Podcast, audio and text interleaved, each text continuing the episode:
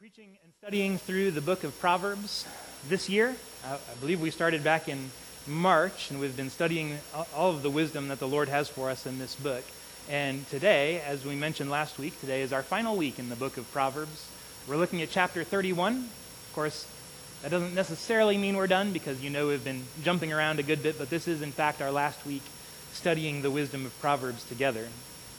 Next week, we'll be starting a a brief three week series studying the New Testament book of Philemon. So I'm excited about that. And if you have a chance this week, I'd invite you to read through the book of Philemon. It takes maybe five minutes tops. You can do it, and, and you'll be ready for what comes next week. This week we're looking at Proverbs 31, uh, verses 10 through 31. So you're welcome to follow along in the bulletin or in your copies of God's Word this week. We'll be looking at just this one chapter these very well known verses to many of us, what we consider the, uh, the description of the Proverbs 31 woman, as it were. And so I'm going to read these verses for us today, and let me ask, if you're able, would you please join me in standing for the reading of God's holy word today?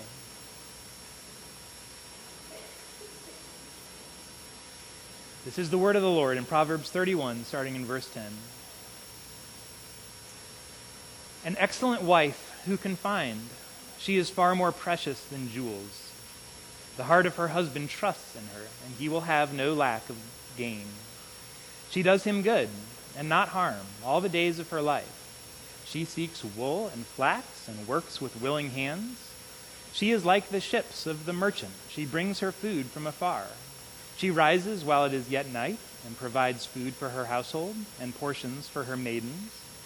She considers a field and buys it with the fruit of her hands, she plants a vineyard. She dresses herself with strength and makes her arms strong. She perceives that her merchandise is profitable. Her lamp does not go out at night. She puts her hands to the distaff, and her hands hold the spindle. She opens her hand to the poor and reaches out her hands to the needy. She is not afraid of snow for her household, for all her household are clothed in scarlet. She makes bed coverings for herself. Her clothing is fine linen and purple. Her husband is known in the gates while he sits among the elders of the land. She makes linen garments and sells them. She delivers sashes to the merchant. Strength and dignity are her clothing, and she laughs at the time to come. She opens her mouth with wisdom, and the teaching of kindness is on her tongue. She looks well to the ways of her household and does not eat the bread of idleness. Her children rise up and call her blessed. Her husband also, and he praises her. Many women have done excellently, but you surpass them all. Charm is deceitful, and beauty is vain, but a woman who fears the Lord is to be praised.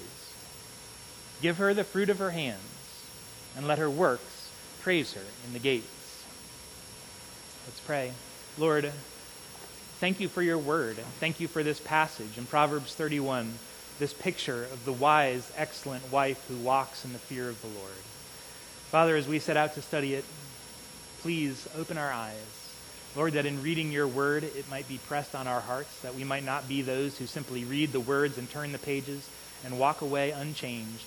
But we ask that your word uh, will accomplish the purpose for which you have given it to exalt the glory of Jesus Christ, to draw our hearts to him in humility, thankfulness, and gratitude, that we might walk with him all the days of our life. We pray that you would do this today. In Jesus' name, amen. Please be seated.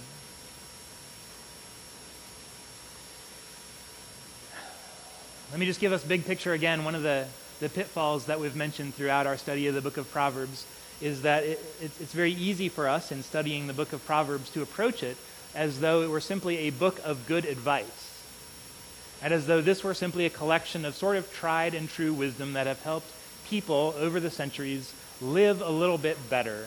It has helped them live uh, you know, slightly better, easier lives. Uh, and it's easy to hear these things, right? It, it tells us very sensible advice oftentimes. Things like be diligent and work hard, be a good neighbor. Think about the words you speak and the impact that those words are having on others. Manage your money well. If you do those things, you'll, you'll be a good person. Right? It's easy to take all of that advice and yet to take it simply as moralisms that any person, regardless of their spiritual standing, could, could listen to this advice and say, okay, I come away from the book a better person. Right? I, am slightly uh, more diligent now. I, I'm a kinder person. But the reality is, if that is all we take out of the book of Proverbs, we will have completely missed the point of the book. Right? Yes, there is much good advice and there is a lot of wisdom for practical living in the book of Proverbs. But what happens if we only take it as sort of moralistic advice is we'll do one of two things. Either we'll go away and we'll become very proud, right, that we have learned wisdom and we now have all of this good advice that we are living out of, that we are following, and we will be successful and we'll be inflated with pride in our hearts and look down our nose at those around us who simply aren't as wise as we have now become. Or if we don't do that, maybe we'll just go the opposite way and we'll be embarrassed because we know we're not wise. We'll understand that we're a, fool, and so we'll be, uh, we'll be depressed, we'll be ashamed, we'll be embarrassed of who we are, and we'll despair. We'll say, Well, I'll never live up to that. I could never take on all the wisdom of 31 chapters of Proverbs, the high, high standard that it sets for walking before God, and we'll go away despairing. But neither of those options are where Proverbs wants to take us. Proverbs says, Here is the path of wisdom. Let's walk in the fear of the Lord. And the fear of the Lord is neither despair for our sins, nor is it pride over our righteousness. Walking in the fear of the Lord is walking in faithful trust and reliance on the grace and mercy of Jesus Christ, knowing all the reality of God's power, his sovereignty, his, his infinity, and yet also knowing this is a God who loves us. This is a God who cares for us, who knows the worst there is to know about us, and yet accepts us, loves us, and has given his Son for us. All the book of Proverbs has to come under that heading, that this is what it means to walk in the fear of the Lord. And this particular chapter we've read today uh, is a very useful chapter for us, even though um, maybe it, there's a little bit of, of just daunting hesitation in coming to a chapter like this, just knowing that we live in a day and age in which gender roles are this big hot topic, right? And, and everyone has this opinion. Well, thankfully, the Word of God speaks clearly to us on this issue. Right? We're looking at one chapter, so it's not the entire counsel of what the Bible has to say about gender roles. But Proverbs 31 is good in painting for us this picture with lots of details filled out of what it looks like specifically for a woman to walk in the fear of the Lord. Here's a picture of her life. So I want to emphasize three points about this picture of the woman who walks in the fear of the Lord out of this chapter. First, this is a picture of strong wisdom. Strong wisdom. Second, it's a picture of very practical wisdom. It's very practical. And third, it's a picture of an embodied wisdom. Strong wisdom, practical wisdom, embodied wisdom. First, when we read this poem in Proverbs 31, it is a picture of a very strong wisdom. Al Wolters is a scholar. He suggests we have to begin reading this chapter by asking a very simple question of genre. What kind of poem is this? What, what sort of thing are we reading? And his suggestion is that this is a poem that stands in the tradition of Israel's heroic poetry. And that this is, he says, we ought to read this alongside things like the Song of Deborah in Judges 5, or the songs for David and, and Saul in 2 Samuel, or David's own song at the end of 2 Samuel. And if you remember, those are, are paeans of praise. They're heroic poems that celebrate the achievements of some great heroes in the, the history of Israel's national life together a, a heroic poem is characterized by recounting the hero's mighty deeds, often including military exploits. And that's what it means to have a heroic poem. And although in this poem there are no military exploits that are mentioned, one scholar notes uh, the poem does use some military language to describe the activities that are in the domestic sphere of life. And in doing so, it presents the godly wife as a spiritual heir of Israel's ancient heroes, a champion for those around her by her diligent application of wisdom. And she says the godly wife is, quote, a heroic figure used by God to do good for his people, just as the ancient judges and kings did good for God's people as well. This is a heroic poem. We see it some in the very uh, first verse, verse 10. Uh, in the ESV, it, it simply begins this way An excellent wife who can find, some say a virtuous wife or a valiant wife who can find. Uh, the Hebrew words there for, uh, in this case, excellent wife, Eshet Hayil. Great Hebrew words. Ishet, of course, means woman. Hayil means virtue, strength, nobility. Uh, it's a word that is commonly used to describe valiant warriors. Sometimes the most valiant of warriors uh, are described with this term, Hayil, and Ishet Hayil. Uh, this woman, of course, is, is not a literal warrior. Right? She's not in, in a military setting here. But here's what the poem is doing. The way it is described, we're meant to see what we might call the heroic quality of a life, an ordinary life, lived in the fear of the Lord. The heroic, noble, virtuous, valiant character of an ordinary life lived in the fear of the Lord. And by ordinary, here's what I mean I, I simply mean that she's described in this poem as caring for her family, working an ordinary job, right, selling her merchandise and textiles, serving in mercy ministry, perhaps serving in her local church. Uh, and it sounds ordinary, but it's presented to us as a life lived in the fear of the Lord that demonstrates the wisdom of Proverbs and thus is presented as anything but ordinary. Right? It's presented as though uh, it, this is a heroic recounting of great noble deeds done for the Lord. She's presented as a hero. Right? So, in, in many ways, this poem, this chapter, is a celebration of ordinary Christian women who live quiet lives of service before the Lord. And, and in that ordinary Christian service, it's easy, perhaps, for them to feel like their service is nothing special. They're not doing any great works for God. They're not traveling overseas and giving their lives as missionaries. They're not going to war for Israel like other Old Testament saints had done. They're not truly doing a great work for God. They feel they're just trying to keep up with the many demands of raising a family, perhaps trying to balance that with uh, a, some type of career, and often feeling like a failure in finding that balance perhaps engaging in some type of service at church.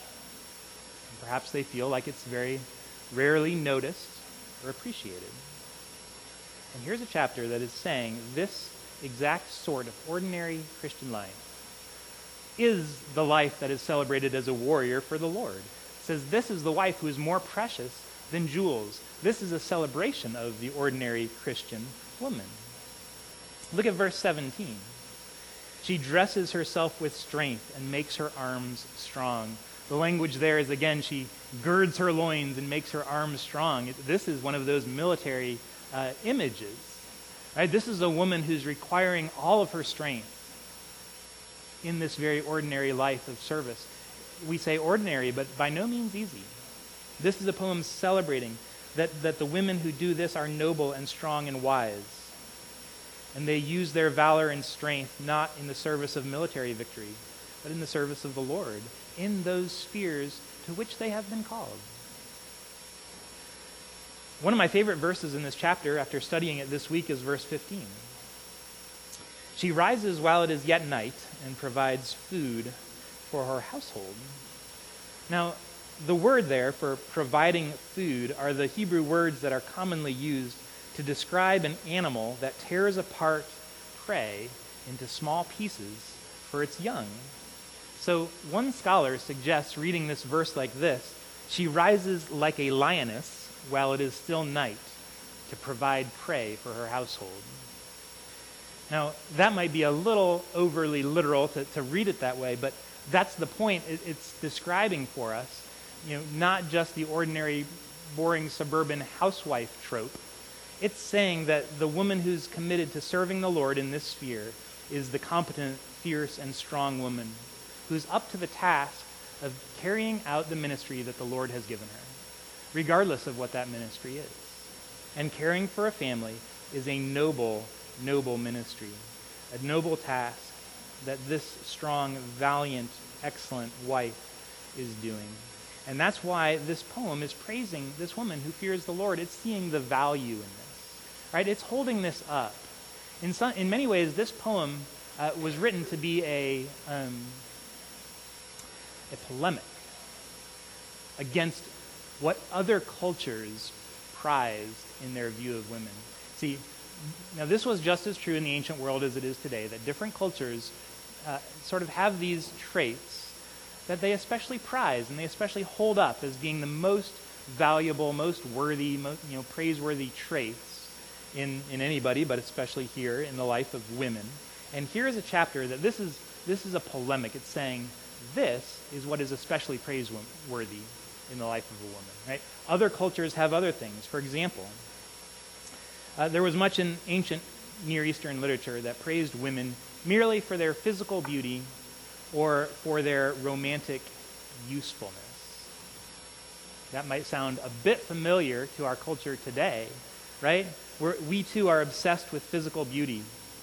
And it's easy to see the impression all over the world today that a woman's value and worth is dictated by the shape of their body. We like to think that we're beyond this, right? It's 2019. Aren't we more enlightened? Haven't we gotten greater equality today? No. No, gyms are still packed. Right? Plastic surgeons are still doing just fine in their business. Uh, Photoshop still exists. Right? We're still obsessed with this. In contrast, Proverbs 31 praises this noble woman for her activities in the ordinary affairs of family, community, and business life. Verse 30 even says very specifically charm is deceitful, beauty is vain, but the woman who fears the Lord is to be praised. It says, beauty is vain, right? It's fleeting. You can't hold on to it. It's here for a while and then it's gone and there's no getting it back. But rather than always just bemoaning that fact that, that beauty is fleeting, right, that everyone ages, here's our culture spending all its money chasing the fountain of youth, trying to deny time the reality.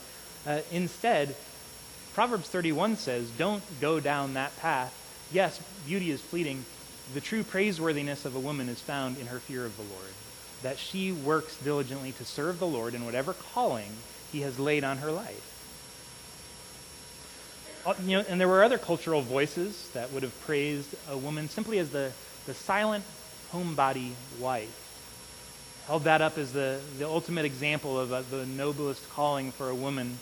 Uh, their role was purely in the home.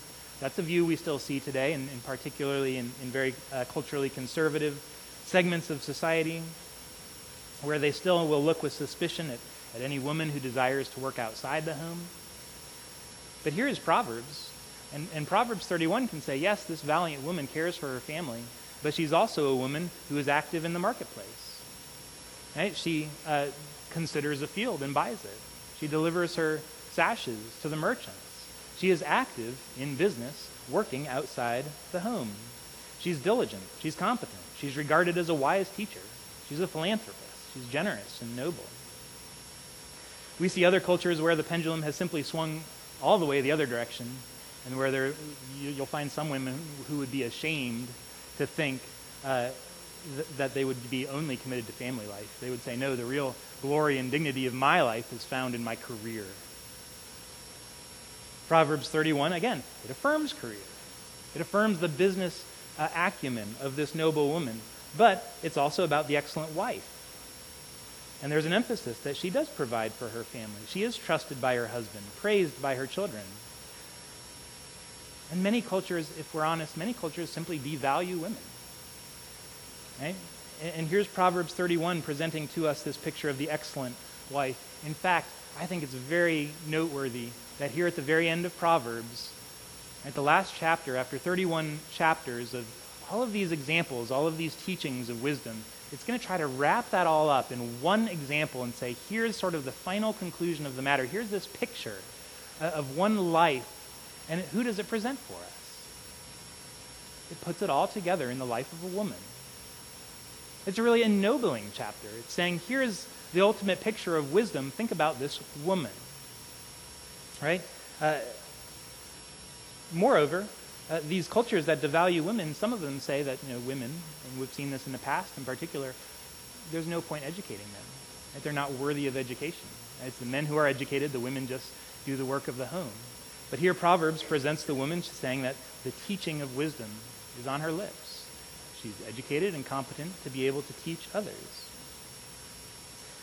Proverbs 31 gives us this very strong, noble portrait of the, the virtuous, noble woman as an example of wisdom. Now, it's a picture of strong wisdom. It's also a very practical picture of wisdom. The 21 verses of this poem, it's an acrostic. It's easy to miss that in English, but in Hebrew, it's an acrostic poem, which means each verse begins with consecutive letters of the Hebrew alphabet. So from uh, beginning to end, it hangs together. Now, scholars are recognizing today that that's more than just sort of a little poetic novelty. Right? It, it used to be thought that was purely to make it more memorable, maybe easier to memorize. But, but now they're saying actually it's an intentional literary device. It's showing us this is like a complete catalog of wisdom. This is everything there is to say from A to Z. It, it presents the whole comprehensive description. And so it describes these different areas in the life of this noble woman. She is a woman first who works to provide for her family. Uh, verse 11 says, The heart of her husband trusts her, he has no lack of gain. Uh, verse 15, she rises to provide food for her household. Uh, verse 27, she looks well to the ways of her household and does not eat the bread of idleness. Both her husband and her children are blessed by her labors for them. They praise her as an excellent woman. And so there's a big emphasis on how she cares for her family. Now, we recognize, and, and Proverbs would have known as well, that not every woman has this opportunity. Not, all of, not every woman has a family or children to care for. Uh, but for those who do, it says family is a top priority. This is the, this is the diligent, noble woman who cares for her family and provides, works hard to provide for them. But also, she is at work in the marketplace. We, we mentioned this. Verse 18, she uh, considers, excuse me, it's verse 16. She considers a field and buys it. Uh, verse 18, she perceives that her merchandise is profitable. Verse 24, she delivers sashes to the merchant. So this is a woman who is engaged in business outside of the home. And in reading something like this, we are all aware there are many stereotypes in the Christian world that, that would tell us that it's only the stay at home mom who's the highest picture of Christian nobility, that that is what a woman's calling is. To which I think Proverbs 31 would say, yes, that is one of the callings on a noble Christian woman.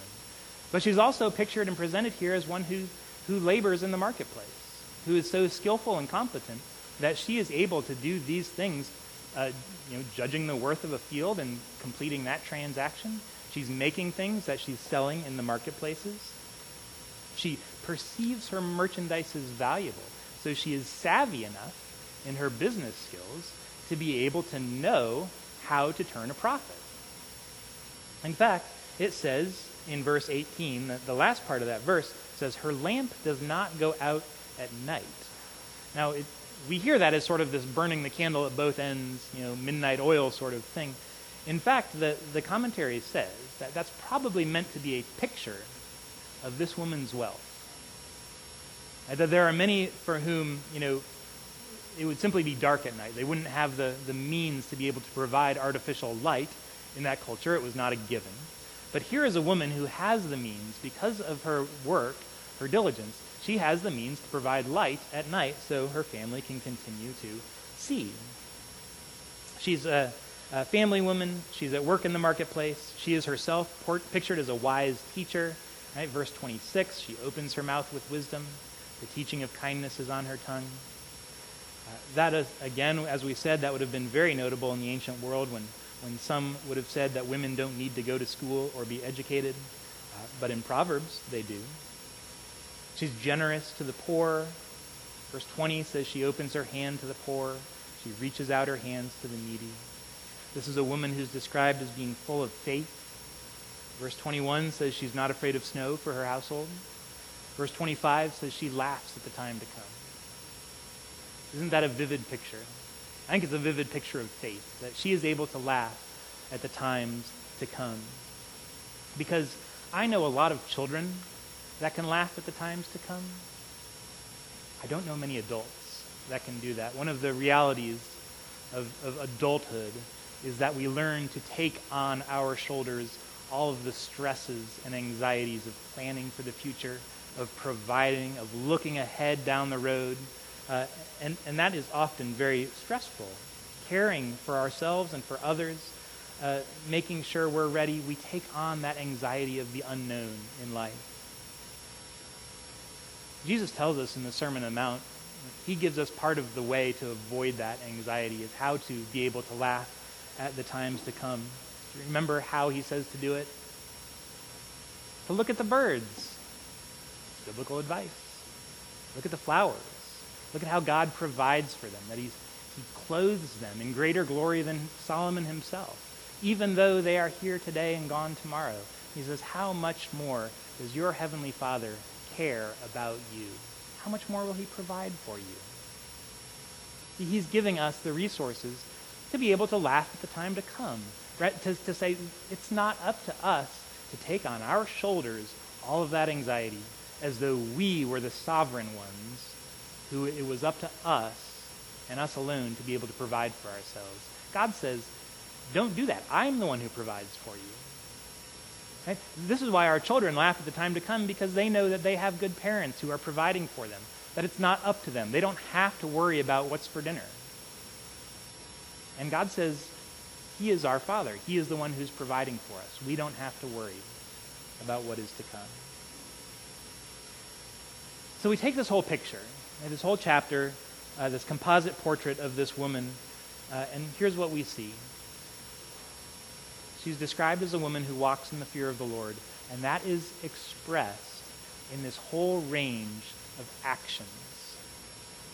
Right? Her life is a life of love that is expressed in practical demonstrations of love and service and ministry to others, to her family, her community, uh, possibly her church.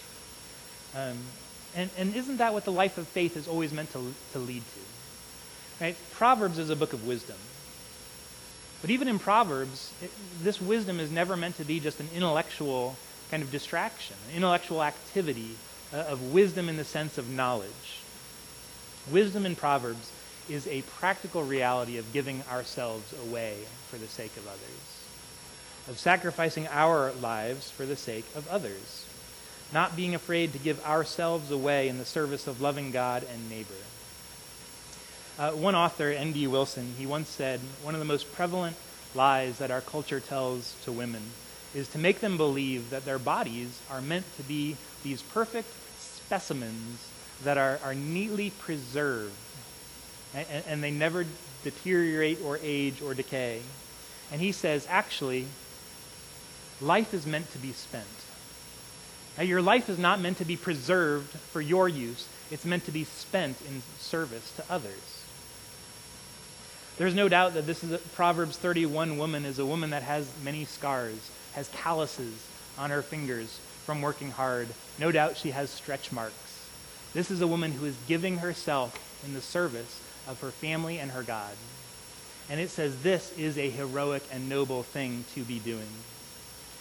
Joan Collins says the problem with beauty is that it's like being born rich and then becoming poor. That's the problem with beauty, right? Young people are blessed with it just by nature of being young people, right? They're beautiful, and yet as you age, the reality is that our bodies age too, and beauty fades.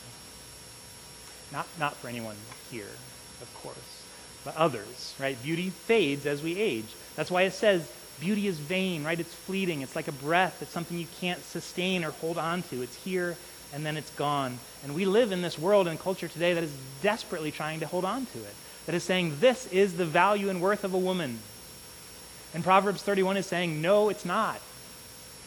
The value and dignity of a woman is not grounded in appearance, but it's in a life that is lived in the love of Jesus and the service of others. So it's a strong wisdom, it's a very practical wisdom. It's also an embodied wisdom.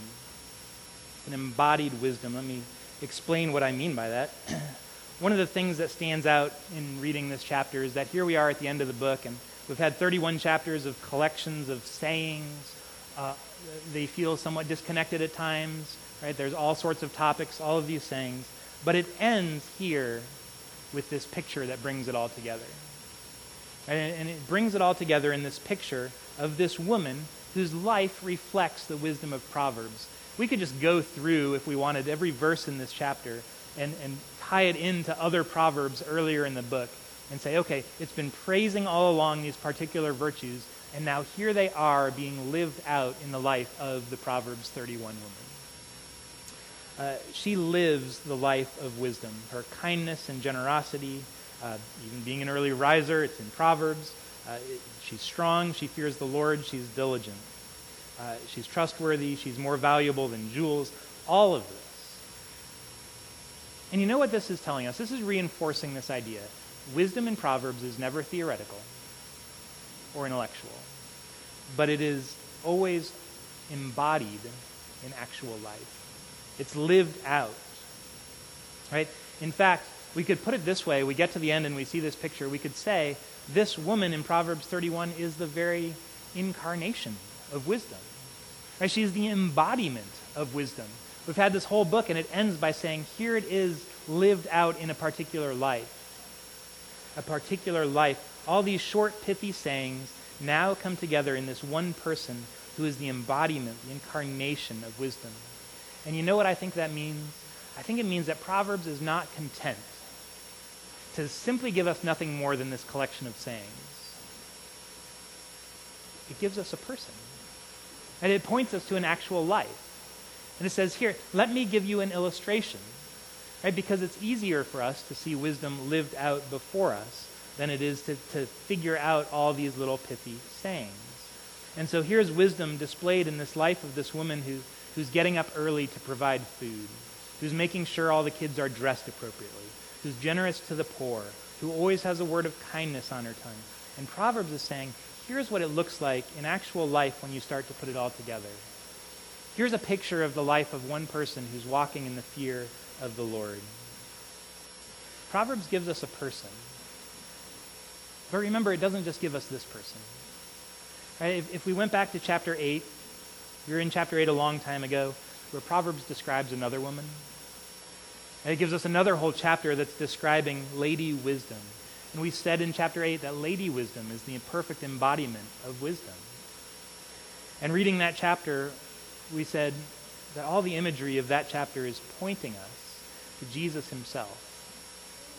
And it's telling us wisdom is not just sayings, wisdom is a person, and it's pointing us to Jesus, who is our wisdom. Remember, when Jesus wanted to teach his people wisdom, what did he do? He sent his son. And 1 Corinthians says Jesus himself is our wisdom, our righteousness, our holiness from God. Jesus is our wisdom. And so, in some ways, we read Proverbs 31 and we say, here's this woman who's embodying the life of, her, of Christ in her own everyday life, her ordinary life of faithful but seemingly small acts of service, the kind we don't celebrate, the kind that are easily overlooked. But what are they? They're, they're, they're concrete examples of following the life of Christ. And isn't that what Christian life is, really? The experience of having Christ formed in us. And of living the life of Christ through our small, humble actions of service towards others. I think to read Proverbs 31 properly, the only way to do it is we have to do it knowing our need of Jesus. And this is why the chapter ends, uh, verse 30, saying, The woman who fears the Lord is to be praised. Right? Proverbs is bounded by this. It begins in chapter 1 and it ends in 31, saying, The fear of the Lord is what wisdom is all about. We need the gospel for women and for men too. But here's what this chapter is saying. First, and I'll just make two very specific applications. Uh, and, and, you're welcome to find yourself in one or, or either or a combination of both of them. But first, we need the gospel for super moms. You may know that term. Uh, I see that term often thrown around for to describe the, the mom who is uh, homeschooling all the kids and making their clothes and is always, you know, presenting herself flawlessly, right? She seems to do it all. Uh, she works out daily. She also holds down a professional job. Uh, never lets the laundry pile up. Her house is always spotless. And, and in all of this, she's never in the least bit stressed out, worried, or tired. And, and no one, of course, is like that, but we hold up that model, and, and therefore, uh, real life women make themselves feel guilty for not achieving that standard. And we look to these people and say, wow, she's a super mom. Right? She does it all. But for every one person that is encouraged by that, there's probably a hundred that are discouraged, who know already that they're never enough, who already feel exhausted, and who really would be glad if they could just be an ordinary, decent mom, right? If they could do a little bit more. See, if we read Proverbs 31 the wrong way, it contributes to our anxiety. We hold up this model and we say, I can never be this person. One scholar joked that, that the woman in this chapter is, is so productive, there is presumably nothing left for her husband to do. Right? And we hear that. This is a woman who is doing everything. And it's easy to, to read it and feel, uh, we don't live up to this standard. But that's why it ends by pointing us back to the fear of the Lord. This is the gospel fear, the fear that comes from walking with Jesus, from trusting in him, and from knowing ultimately that our identity is not in how good a mom you are, it's not in how good a wife you are. Uh, rather, your identity is in Christ. And you are meant to find all of your rest, all of your peace, all of your joy, all of your identity in that. That you are in Christ, that you are a daughter of the King, that you are completely loved and accepted and, and forgiven and saved by Christ, not because of how good you are at cleaning house or cooking or pro- providing or any of those things, but it's who you are in Christ. We need the gospel for the super moms and those aspiring to be them. We also, second illustration, we need the gospel for career oriented women and those aspiring to that path.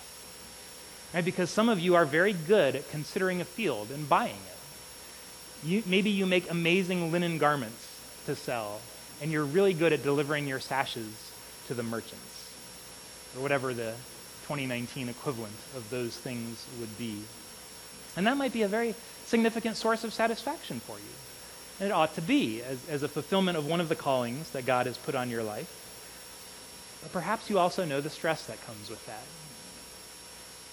Perhaps you also know the constant pressure to consider an even better field and buy that one, or to make even better linen garments and deliver even better sashes to even better merchants that will bring a better return on your investment. And perhaps you know the reality that being, a dil- being diligent, working hard, having a career, perhaps you know it's a wonderful servant, but it's a terrible master. And if you look to that career for your sense of identity and for your sense of purpose in life, that it will, over time, slowly but steadily, drive you mad. That it will destroy your peace and it will steal your joy. Instead, what we need is the woman who walks in the fear of the Lord and trusts in the Lord with all her heart and does not lean on her own career for a sense of identity, worth, and purpose. Career is a wonderful servant, but it's a terrible master. It's a wonderful thing to engage in the work of your hands, to see that be established, but it's a terrible way to find your identity and purpose in life. And so the woman who, who walks in the fear of the Lord is the woman who knows instead that all of her worth is in Christ and in Christ alone. That her identity is as a forgiven and loved daughter of God, and that never changes. Whether she considers one field or 20 fields, whether she makes a good profit from her sashes or loses out on that investment. And here again is why the beginning and the end of Proverbs is bounded by walking in the fear of the Lord. Because we could take on board all the good advice that Proverbs has to give us. We could do every little proverb and practice them. And if we're not walking in the fear of the Lord, that would take us further from Christ rather than closer to him. But the ultimate wisdom for all of God's people, men, women, both, is to walk with Christ Walk in knowing the love of God for you in Christ, knowing his grace, that you are accepted by his grace, you are loved by his mercy, you are in his family because of his decision, not because of any of your decisions. That is all of the wisdom of Proverbs in one sentence. Knowing what it is to walk in the fear of the Lord. Let's pray together. Father, we thank you for Christ. Lord, we thank you that even in reading this chapter, we're able to see uh, that this is the description of a woman who walks in the love of Christ and the fear of the Lord. And, and that is all of our desire is to follow you, receiving your grace, your mercy, your peace, and your joy for us. And, and having received that, therefore, to be all the more diligent. Lord, to know what it is to walk in wisdom, to know how to express that in everyday activities of service service to you expressed in service to family, uh, to neighbor, to church, even in our communities, in our workplaces. So, Lord, we're, we're asking again today that your Spirit would cause your word to be fruitful, to bear fruit in our lives, not to return to you void. Do this, we pray, for the glory of Christ and the good of your people, we pray in Jesus' name. Amen.